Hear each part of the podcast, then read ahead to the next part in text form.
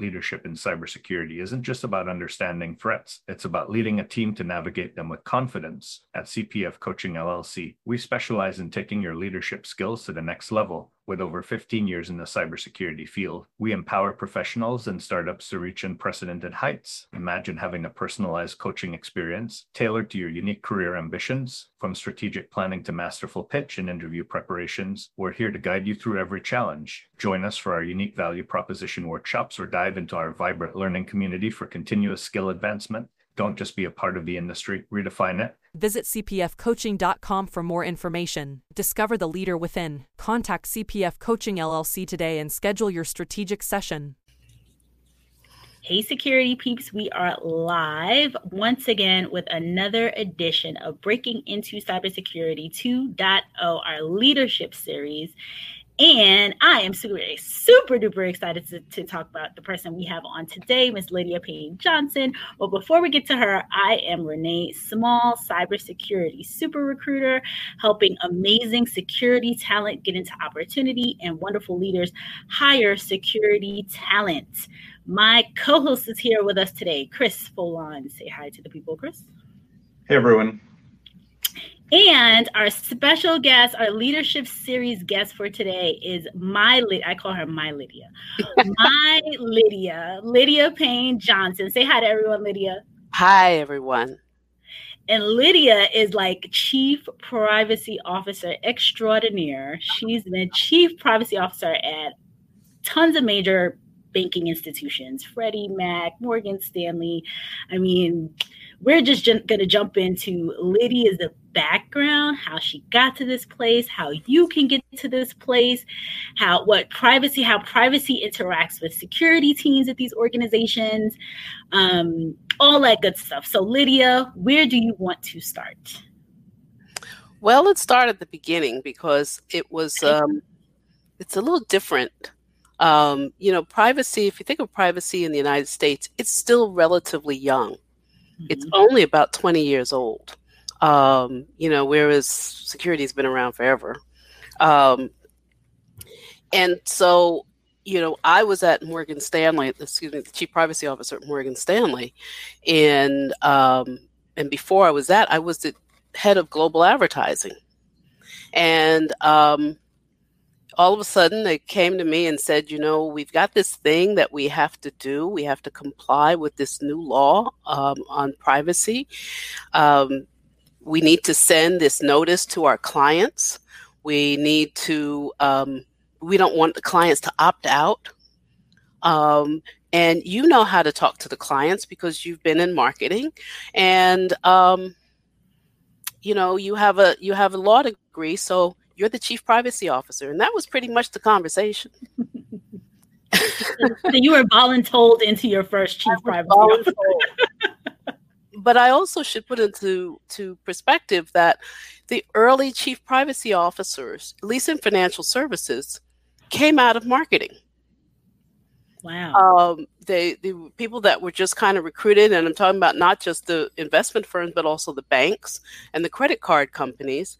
That the a lot of us were in marketing. Um, many already had law degrees, and we were finding our way around. So now, if you fast forward to today, um, you know, the chief privacy officers that you find are coming out of um, legal, they're coming out of risk, they are um, coming out of um, primarily, I would say primarily risk or coming out of the business. Um, and you have some people that have been involved with, say, um, data management. There's just now called data governance. Um, so chief privacy officers and you know come from a varied background. It's very broad, um, and if, if, you recall the Equifax breach, that there was some um, initial uh, rattling of cages around the fact that the Equifax chief privacy officer had a degree in music. Well, I have an undergraduate degree in music. Okay. So, so uh, yeah. What's, what's, the, what's, the, thing with the music majors becoming chief privacy officers? but they but they did back off of it because again, it's it's um, you we come from a lot of different backgrounds. And so, whether you have a music degree or a degree in English or a degree in, um, I don't know, engineering, electrical engineering, it doesn't matter. Do you understand the space? And I think that that's really what the important thing is. So, um, you know, and and yeah. yes, go ahead, Renee. No, go ahead. Go ahead. I was going to say that that you know there are challenges now as as I have talked to, um, you know, law students who are graduating, talk to young people. There are a lot of challenges now in terms of getting into this space and also getting to be a chief privacy officer. So, what are some of those challenges that people are facing right now?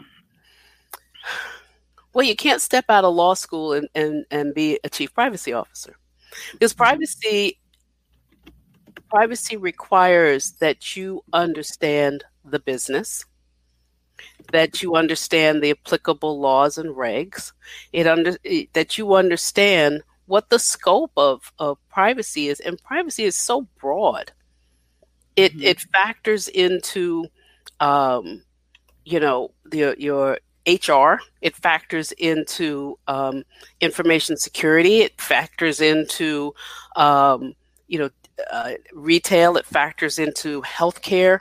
It factors into a lot of things, and it's understanding not only how that how privacy factors in it, but then how does it operate and, and, operationalizing that within the business is really important to building, managing, sustaining a privacy program. Mm-hmm. So I so so those those are the challenges, and then privacy teams tend to be small. Mm-hmm. Uh, how do you like security? I'm sure privacy is a conflicting approach to business. How do you work with the business to balance what they want to do? Mm-hmm. Sure. What they want to do versus what they should do from a privacy perspective. Well, for I think the first thing is, do they even understand that privacy is a part of their their their stack? All right. Um, so you really have to get in and um, start to educate them. Um, I'll use my Freddie Mac experience as um, an example. Um, when I got to Freddie Mac, there wasn't even a program, and you know their theory around data was that data was free. You know, it could be shared freely. Why do we need Why do we need these protections? We haven't had a breach, so why do we need a privacy program? Why do we need a chief privacy officer? Okay, so in at least the first three to four years that I was there, there was this whole education process with the business and helping the business to understand and define privacy, define the, the data that was in scope, um, to help them understand that it wasn't just um, this data they collected, say from borrowers or from investors, but their data was in there too they owned a home, if they bought a home or they refinanced a, a home, and if Freddie Mac owned the loan, guess what? Your data is there too. So how would you feel if your data was breached? So it, it it's really important to be that person who can sit with the business and and help to educate them around uh, privacy and why it's important and engage them in a way that they become partners. That they you know you can deputize them if you would um, into learning about uh, privacy and to managing it for themselves.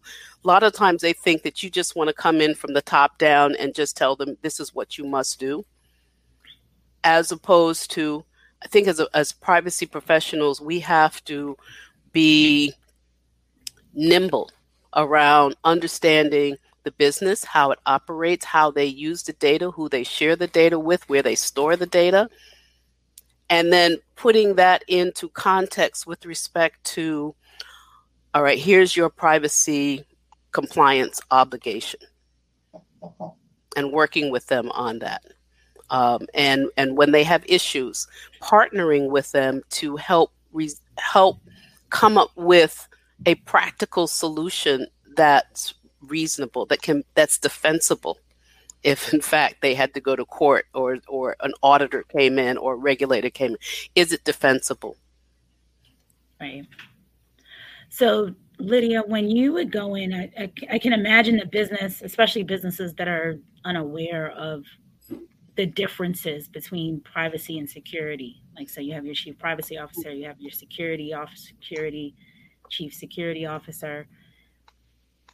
How would you explain to them or describe the differences and where you where your you know where the um the line of demarcation is? There isn't a there really isn't a line of demarcation between privacy and security. I think that they are two sides of the same coin. I've always approached it that way. Um, to me, privacy is um, the heads side of the coin. That's where you're collecting the information. That's where you're bringing it into the organization.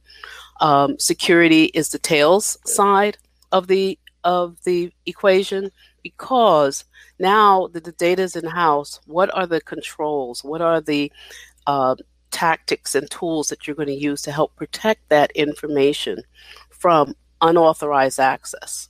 Uh, how are you going to monitor it? How are you going? How is it um, set up in a way that helps you to comply with the applicable laws and regs? Um, US only or maybe you know globally and so the partnership with the security team is central to the success of a, a, a good and strong privacy program. And with privacy changing, each state having their own regs, um, each country, region in the world having their own regs, um, how how do businesses and or even students coming into the field um, how do they grapple all the different things that they need to consider? Well you know chris it is an alphabet soup of um, regs and, and laws and compliance. Um, i it, it's really at the end of the day when you kind of get under the hood they're really actually all trying to do the same thing. And yes, GDPR has some some additional requirements, um, and they have a slightly different definition of personal information than the U.S. But at the end of the day, it's around protecting people's information, and so how you develop this the framework. Um, well, I don't want to get too far ahead because you said students coming in. It's really it's really important to have a strong foundation around what do you have to comply with. Um, where do where do those particular laws and regs or, what are the touch points within the organization that those laws and regs apply? Um, where do you need to really kind of get under the hood and do an assessment and see do we have the appropriate controls in place? Where do we need to tighten things up? And if you if you don't have the appropriate uh, controls then okay what do you need to do to get there? Some of it is might be administrative most of it is technical right? And and um, so less of it is is physical unless you have a data center that you have to make sure that the data center is is really behind the right kind of of of of, of walls. But i think that that understanding that is is really requires that you then have to get get together with your legal team. You have to get together with um, security um, and f- figure out how do we how do we frame this in in a way that a people know what we're talking about when we get in front of them. Um, because I've been in meetings where the CISO speaks and you see everybody's eyes kind of glaze over. the privacy officer speaks and it's sort of like, what the flip are they talking about? Okay. And they said, well, we, we can't do this. Is there a problem? They don't understand that that well, first of all, the problem is you got to comply with the law. But more importantly, how does this impact my business? Why is this important to my business? Mm-hmm. So, getting on the same page from a communication standpoint internally is really, really crucial. Because sometimes, that, go ahead, Renee. Is that why you think initially um, marketing professionals were the ones that transitioned into privacy because of that communication standpoint, or? So I think marketing people got involved initially because the focus 20 years ago was on the privacy notice that was sent to um, to customers and to clients. And the privacy notice gave them the opportunity to opt out of a company sharing their information with a third party or with an affiliated company. Mm-hmm. And so businesses didn't want people to opt out because then that kind of reduced their ability to market effectively to them. So, excuse me, so um, that's that was really what was behind reaching out to the marketing people. Can you craft the privacy notice in a way that it doesn't cause any worry or concern for our customer and they won't opt out? Interesting. I never knew that. Do you feel that companies take more of a blanket approach to privacy, or do they have a more tailored approach to privacy based on the different rules, um, laws, and regs? I think that companies are still taking a very broad approach to privacy because I think that it, and, and I will say this, I think that the privacy professionals, myself included, we haven't done an a good enough job and been effective enough around helping companies understand what this really is. That it it really has um, nothing to do with you individually. It has to do more with uh, a broader societal um, value proposition around protecting people from unauth- from from harm, and the harm is fraud or uh, identity theft, um, or other nefarious things that could be done with somebody's data. You know, Europe, their um, their original uh, motivation really grew out of World War II, where they, you know, um, we know about the Holocaust, and so they really wanted to begin to protect the citizens of um, the EU in particular against something like that happening.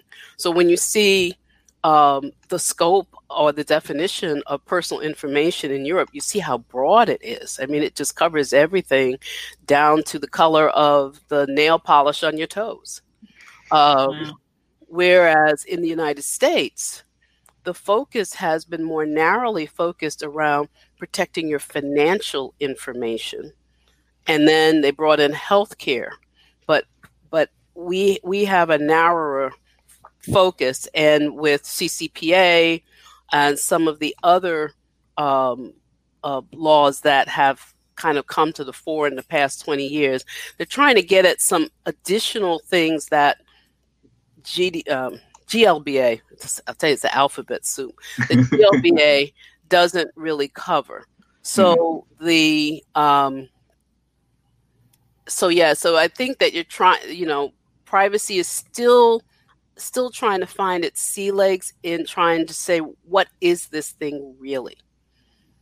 Yeah. So uh, if you're talking about security controls, to me that is more black and white. You could talk about uh, Splunk, and you can explain what Splunk does. You can explain um, you know, if you have uh, uh, security controls to monitor other kinds of activity or to protect um, your, you know, your data center. Mm-hmm. But privacy is not necessarily a standalone because it fits up inside of things. It mm-hmm. fits, it's a part of you, you know, say for HR, um, protecting employee information and protecting the information of their beneficiaries that sit in your HRIS system or that your third the third party has, you know, your benefit your benefits providers.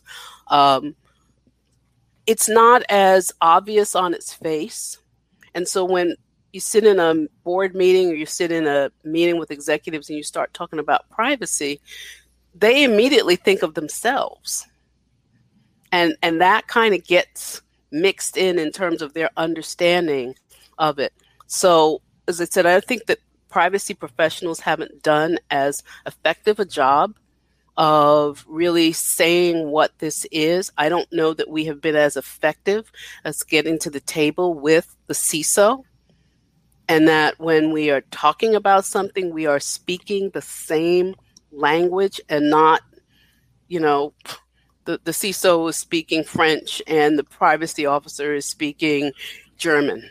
Okay. Yeah. Or Japanese right. at this point. but in terms of they're saying the same thing, but they're saying it in, in using different words basically to say the same thing. Right. So Danielle Goodwin wants to know: Do you think the rest of the United States will be as stringent as the European Union or California laws? Um, I think the United States is trying to get there. We just keep running into roadblocks. Um, you know, there there was the, uh, I think earlier this year before um, the pandemic lockdown, that they were looking at a national um, uh, privacy law, but it was really more around data breach. So again, I don't think the United States is still getting it. I don't think Congress um, is still getting that it's you, you can't just keep picking off chunks of it and then trying to address it. It is more holistic. You have to think of it in a broader sense, much like the European Union has done. So um, I think the United States has a long road to slog in terms of getting to the level of of the the EU. Now, California's law, the uh, CCPA, um, helps a little bit, but that was very flawed, as you know, uh, Danielle, as you may know. Um, it was very flawed. They had to go back to the drawing board on it. They're still tweaking it. So um, I don't know that states will start to adopt a CCPA type of uh, legislation. Um, uh, similar uh, to what they did after California was the first to come up with breach statutes, breach notice statutes. And the other states followed behind over the course of some almost 10 years. So um, I don't know that the states are ready to really um, adopt a CCPA type of um, format yet or approach. And CCPA is the California Privacy Act? Yes. Sorry. Okay. Consumer Privacy, uh, California Consumer Privacy Act. Mm-hmm. So Ben wants to know, can you recommend some resources to follow, either news sites or Twitter accounts, for someone to learn more about current and future privacy regulations? Certainly, Ben. Um, the International Association of Privacy Professionals is probably the, the primary source I would recommend. Um, they have a daily digest they that is also the certifying um, uh, entity for um, privacy professionals. Um, also, the Future of Privacy Forum, which is run by a gentleman named Jules Polonetsky, um, which is on Twitter, um, is also a another good um, source. Jules tends to have really good panel discussions. He has even has a privacy book club. Um, and um, some really good good discussions. And he's he's he's based here in Washington, and he um, really keeps up on what's going on. But I, I would start with IAPP. Um, I think it's privacyassociation.org is their website, and then the other is the Future of Privacy Forum. Cool. So, for those looking to break in, are there um, are there degree tracks or certifications or trainings that you feel will best prepare them to enter into the industry? I was wrestling with that when I was kind of pulling my notes together. So, uh, you know, a lot of the, the colleges now have, and the universities have cybersecurity programs. I think Maryland has one. I know George Washington University, where I'm at, has a cybersecurity degree program.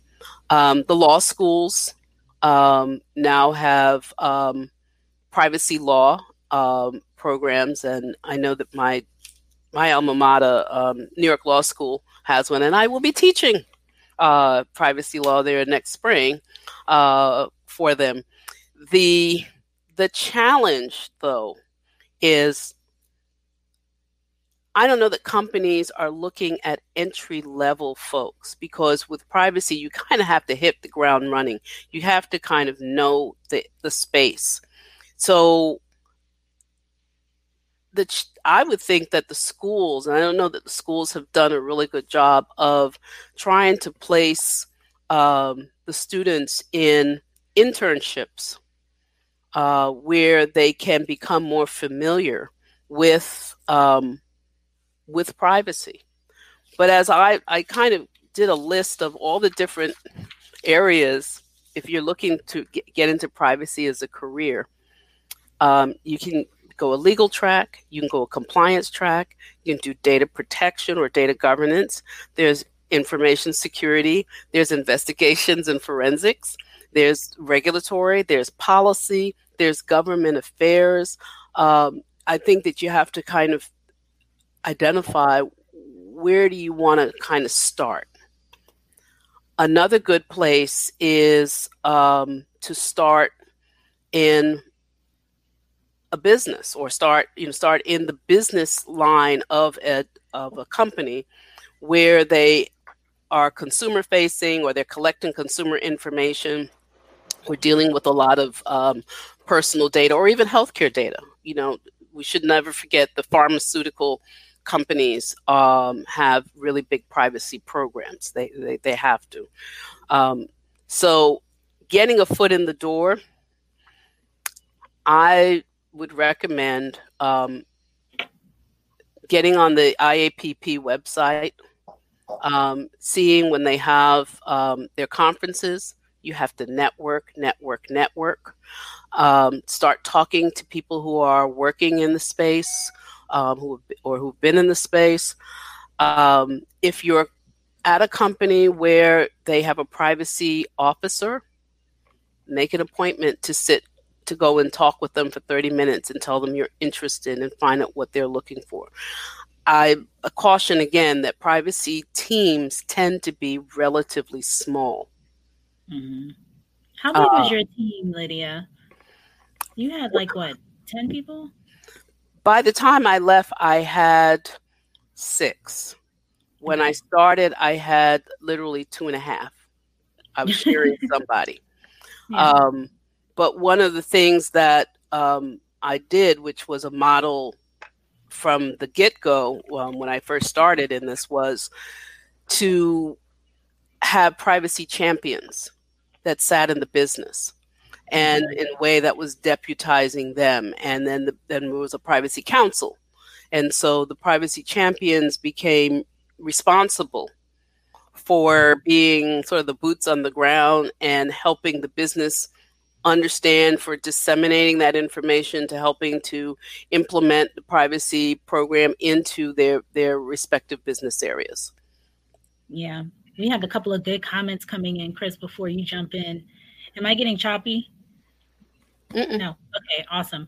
So George had a he had a question, he had a comment. His comment is that's a real challenge, Lydia. I mean, the concept of privacy is something that should apply at an entry level easily. What do you think? You would think that would be true.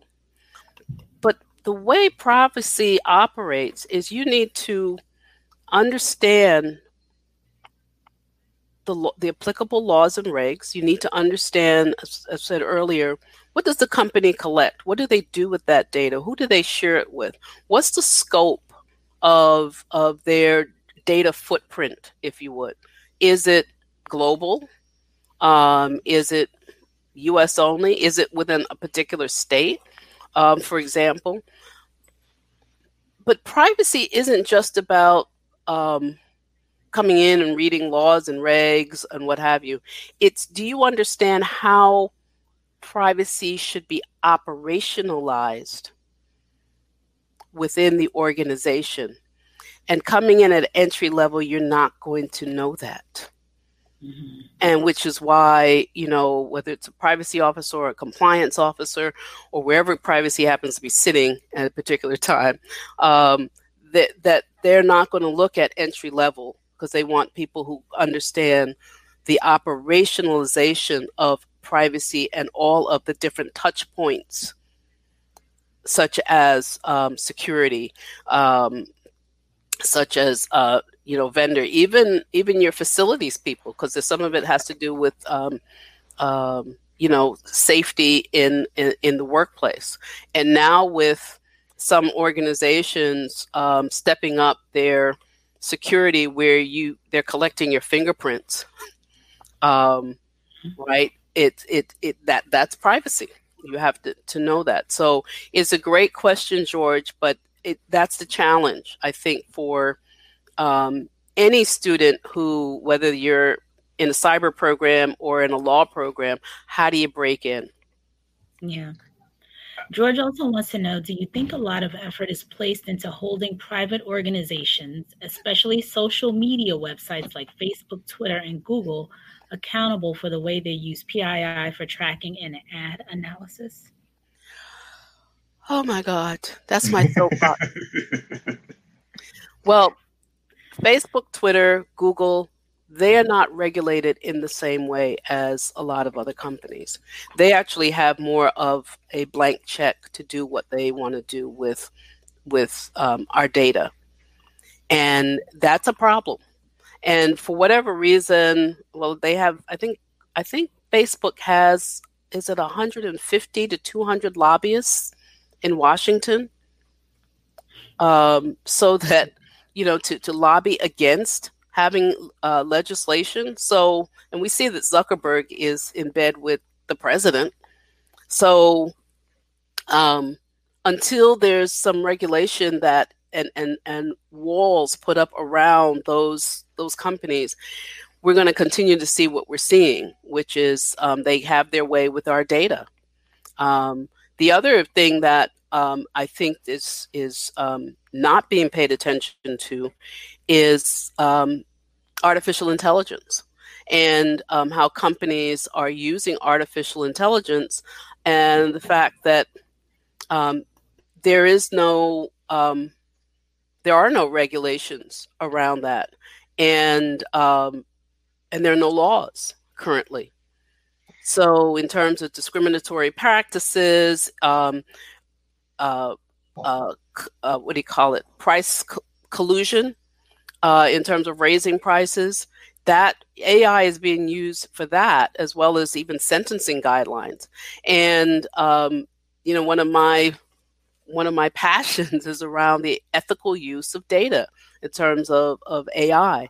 So, you know, the US has, um, and I think globally on, on AI, we have a, a, long ways to go around trying to hone in and, and bring these horses back into the barn that um, you know that Facebook, Google, and Twitter and the like have have let out. Would Would you say that um, companies struggle with data that they own as an asset um, because most of the times they don't understand how the data was ingested and what the use case was at the time mm-hmm. and then because they've owned it for so long or because they don't know the origin of it they just feel like they can use it as as they want to versus if it came in via um, a certain use case or had a certain mm-hmm. authorization then they then they might abide to those restrictions? I, I think that we're so far down the pike now. Um, I I I don't know. You know, the damage has been done. Um, I don't know how you, you start to pull that back. How do you start to rein it in? Um, it's it's tough. Um, I didn't know uh, that Facebook also, you know, when when did Facebook acquire Messenger? I mean, I, I learned that a while, but you know, so there there's so much crossing of the streams now um, with all the acquisitions that the the notion of um, privacy is um, is scurrilous at best. Okay. Oh yeah, um, yeah. Facebook has Messenger, WhatsApp, mm-hmm. um, se- several several of the companies, and. Yeah, Instagram. That's right. Yeah, it, it, seems like they acquired them simply for the user base mm-hmm. and the analytics behind it. Right. Uh, which is one of the uphill battles that you're facing now, especially in the EU, where you're being asked to continue to segregate the data so that they're not used cross-platformed. Mm-hmm. Yes. Um, so if they, you know, if they took a page out of the books of the investment companies, um, and I'll use Morgan Stanley as the example. Morgan Stanley had a brokerage firm, an investment bank, and um, they had a trust company, and they had the Discover card. And so the four systems did not speak to each other. As much as the brokers really wanted to get the information that was in the Discover card database they were not allowed to do that. And they were not allowed um, under the sec rules but and also by by the company. I mean if we had had something like that hey we'd be golden.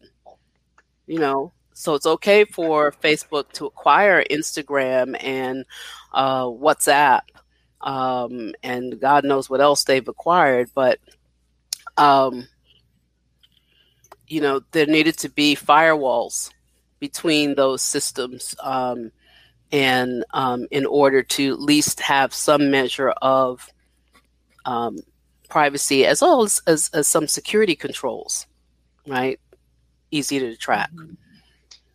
Yeah from a so gina go ahead Gina, just want to chime in with some comments here. Gina says, I teach cyber classes and force my students to read the terms of use for Facebook, Twitter, Google. The looks on their faces when they are done is worth it. LOL. And then she also adds in here, um. I dare you all to go read the terms for TikTok monsters. so we had some folks on here. Germond is on here. Germond hey, Germond. Right. It's Freddie Mac Central today. CFPB has fallen down on regulating this space. I th- yeah. I mean, Germond, you, you bring up a good point. CFPB, that the Consumer, what is that? Consumer yeah. Financial Protection Board. Um, that was Elizabeth Warren's baby back in the day. It was um, really designed to um, to help protect consumers against um, fraud, against privacy violations. You know, if there's a data breach, that they were going to be the advocates for for consumers. Um, and it was fraught with a lot of controversy when it first came in, and um, you know, President Obama uh, kind of kept it going, but then um, a lot of the um, uh, senators questioned it, and when uh, Trump came into office, uh, you might remember that there was a lot of controversy. He removed the head of CFPB. He was actually looking to take it down. So they were kind of um, on, um, they've been kind of walking on eggshells for the past four and a half years. Um, and so haven't really had the legislative or the executive branch support to move forward with any kind of reviews or enforcement actions. Similarly, F- the FTC I even think that they've dialed back their oversight and their review. So we we are sort of like in a, a, a soft regulatory oversight period right now as it pertains to um, privacy and and and data security. I think the last um, significant FTC um, ruling was the Wyndham case to me. The whole thing around you know having a reasonable se- information security program. Um, yeah but uh, yeah, so so the U.S. Um, compared to Europe, which they are very um, uh, aggressive and very proactive, um, even before the ink was dry on GDPR, um, in terms of of regulating. Um, and going in and making sure that companies were in compliance or in, and are in compliance. So mm-hmm. you know the challenge in in Europe is going to be Brexit, right? Um, that um, now you're going to have this dichotomy in in um, in Europe, and so um, companies are going to have to scramble in terms of how do they comply with GDPR, and then this kind of other aspect of whether it's GDPR or something else with Brexit um, in the future. Welcome to the U.S. yes, exactly. The fun never ends. Okay, so Danielle Goodwin says small to mid-sized businesses don't understand the laws related to privacy either. Um, BB Hamid, Where's her comment. Uh, you always need to take a moment to read the fine prints before creating accounts. Okay, I'll, I'll address so, Danielle's first. So Alf, some real buddies on here today. Wow, yeah.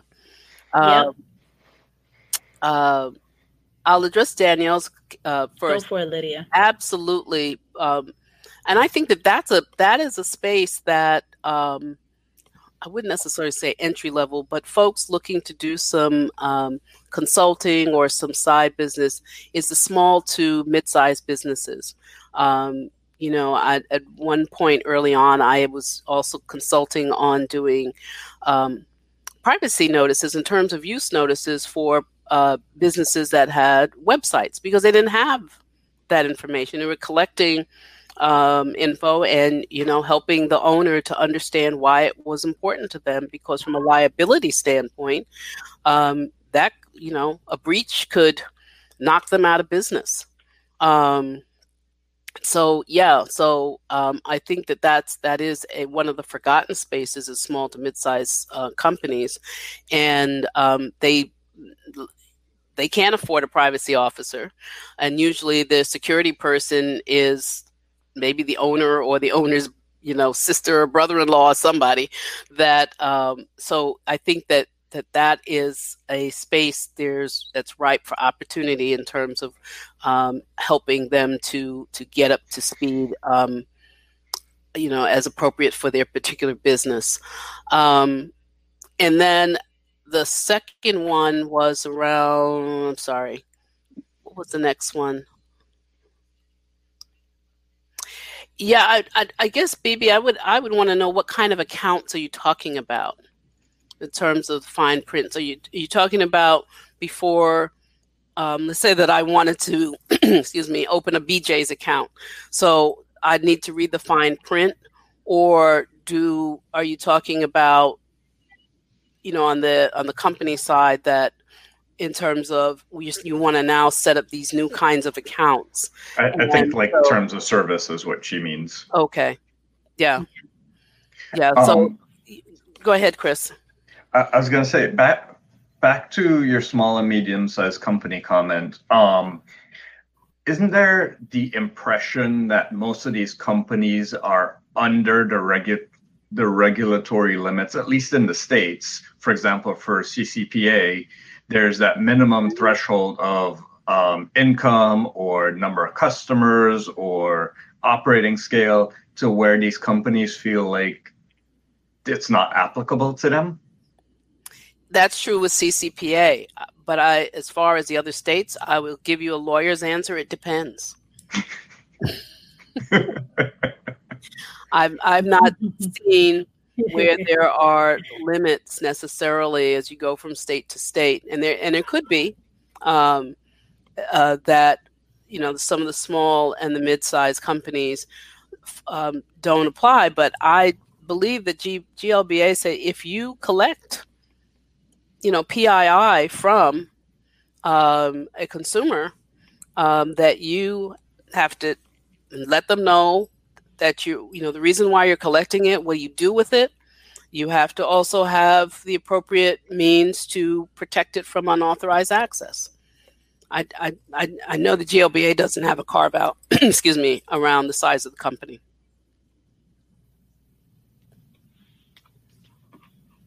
Wow, learned so much this session. so did I. So did I. Lydia, we have to have you come back. Um, Alf wants to know if you're a Morgan alum. I know Morgan Stanley for sure.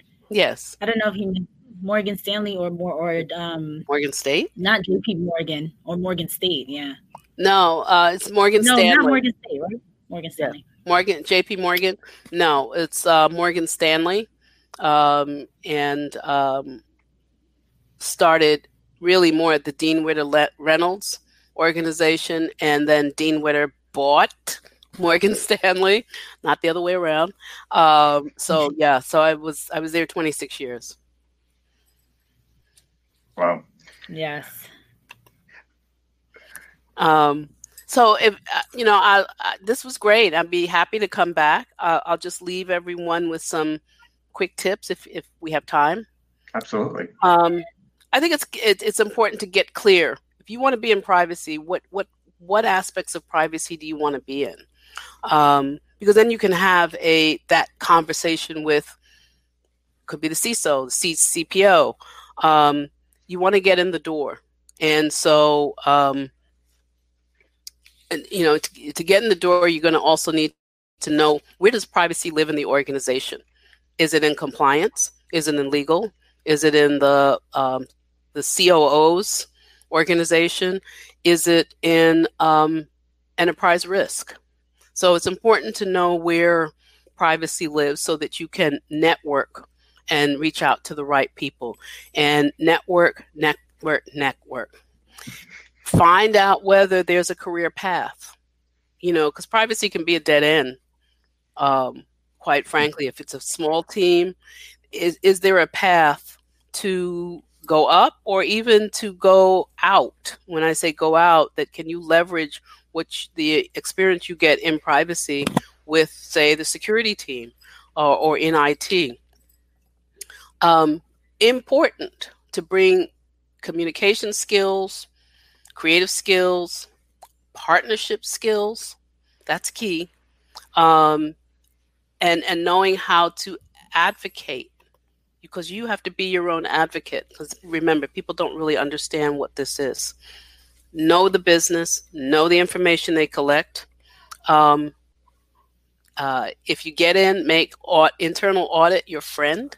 make, That's a good one. Make the CISO your friend, or or or you know key members of the security team. And and if you're a lawyer um, or JD, and you're in this space, accept that you're not that you're going to basically facilitate um, discussion around this, the operas, operal, ooh, operationalizing of the program, um, and educating the, the legal team and what those requirements are, but you're not a lawyer. Okay? The legal team, they're the lawyers. So don't get into butting heads with the legal team because you you have an understanding of um, of, of what the laws are and then maybe their interpretation is slightly different. So you can also kind of massage and help them maybe see it a little bit differently but know that your role is to advance the program and not be a lawyer. Um, awesome points. Okay. So, so romy says as we wrap, Romy says, I work for a law firm and some of the policies integrated into the day to day security controls and other firms are not aligned with current framework like NIST, ISO, ITIL, could that contribute to the reason why privacy teams are so small? So the quick answer is the reason privacy teams are small is because the organizations don't really give privacy a lot of, of weight. They give more weight to and, and budget to your security teams and to IT. Um, and a lot of it has to do with how effective the privacy team is in terms of communicating um, you know what the needs are what the requirements are and what those touch points are you're welcome.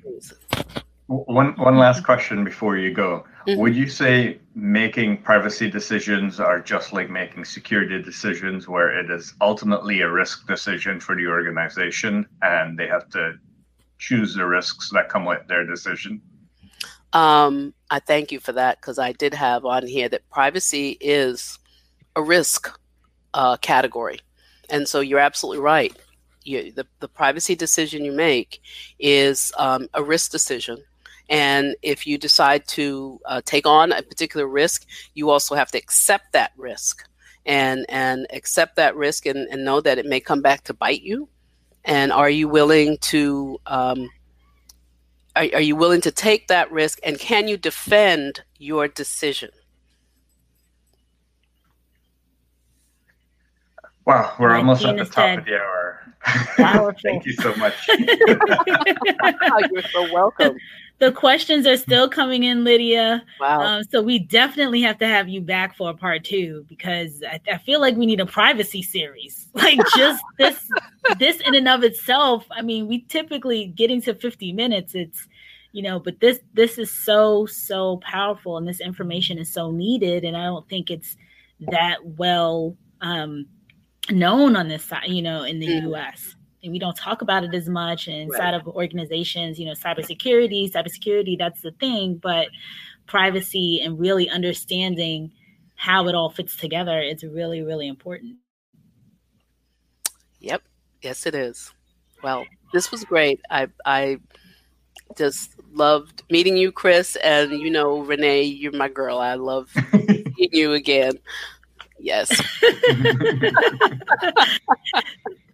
Thank you so much, Lydia. Oh, Thank you. you. Great questions. Powerful, powerful questions. Great conversation.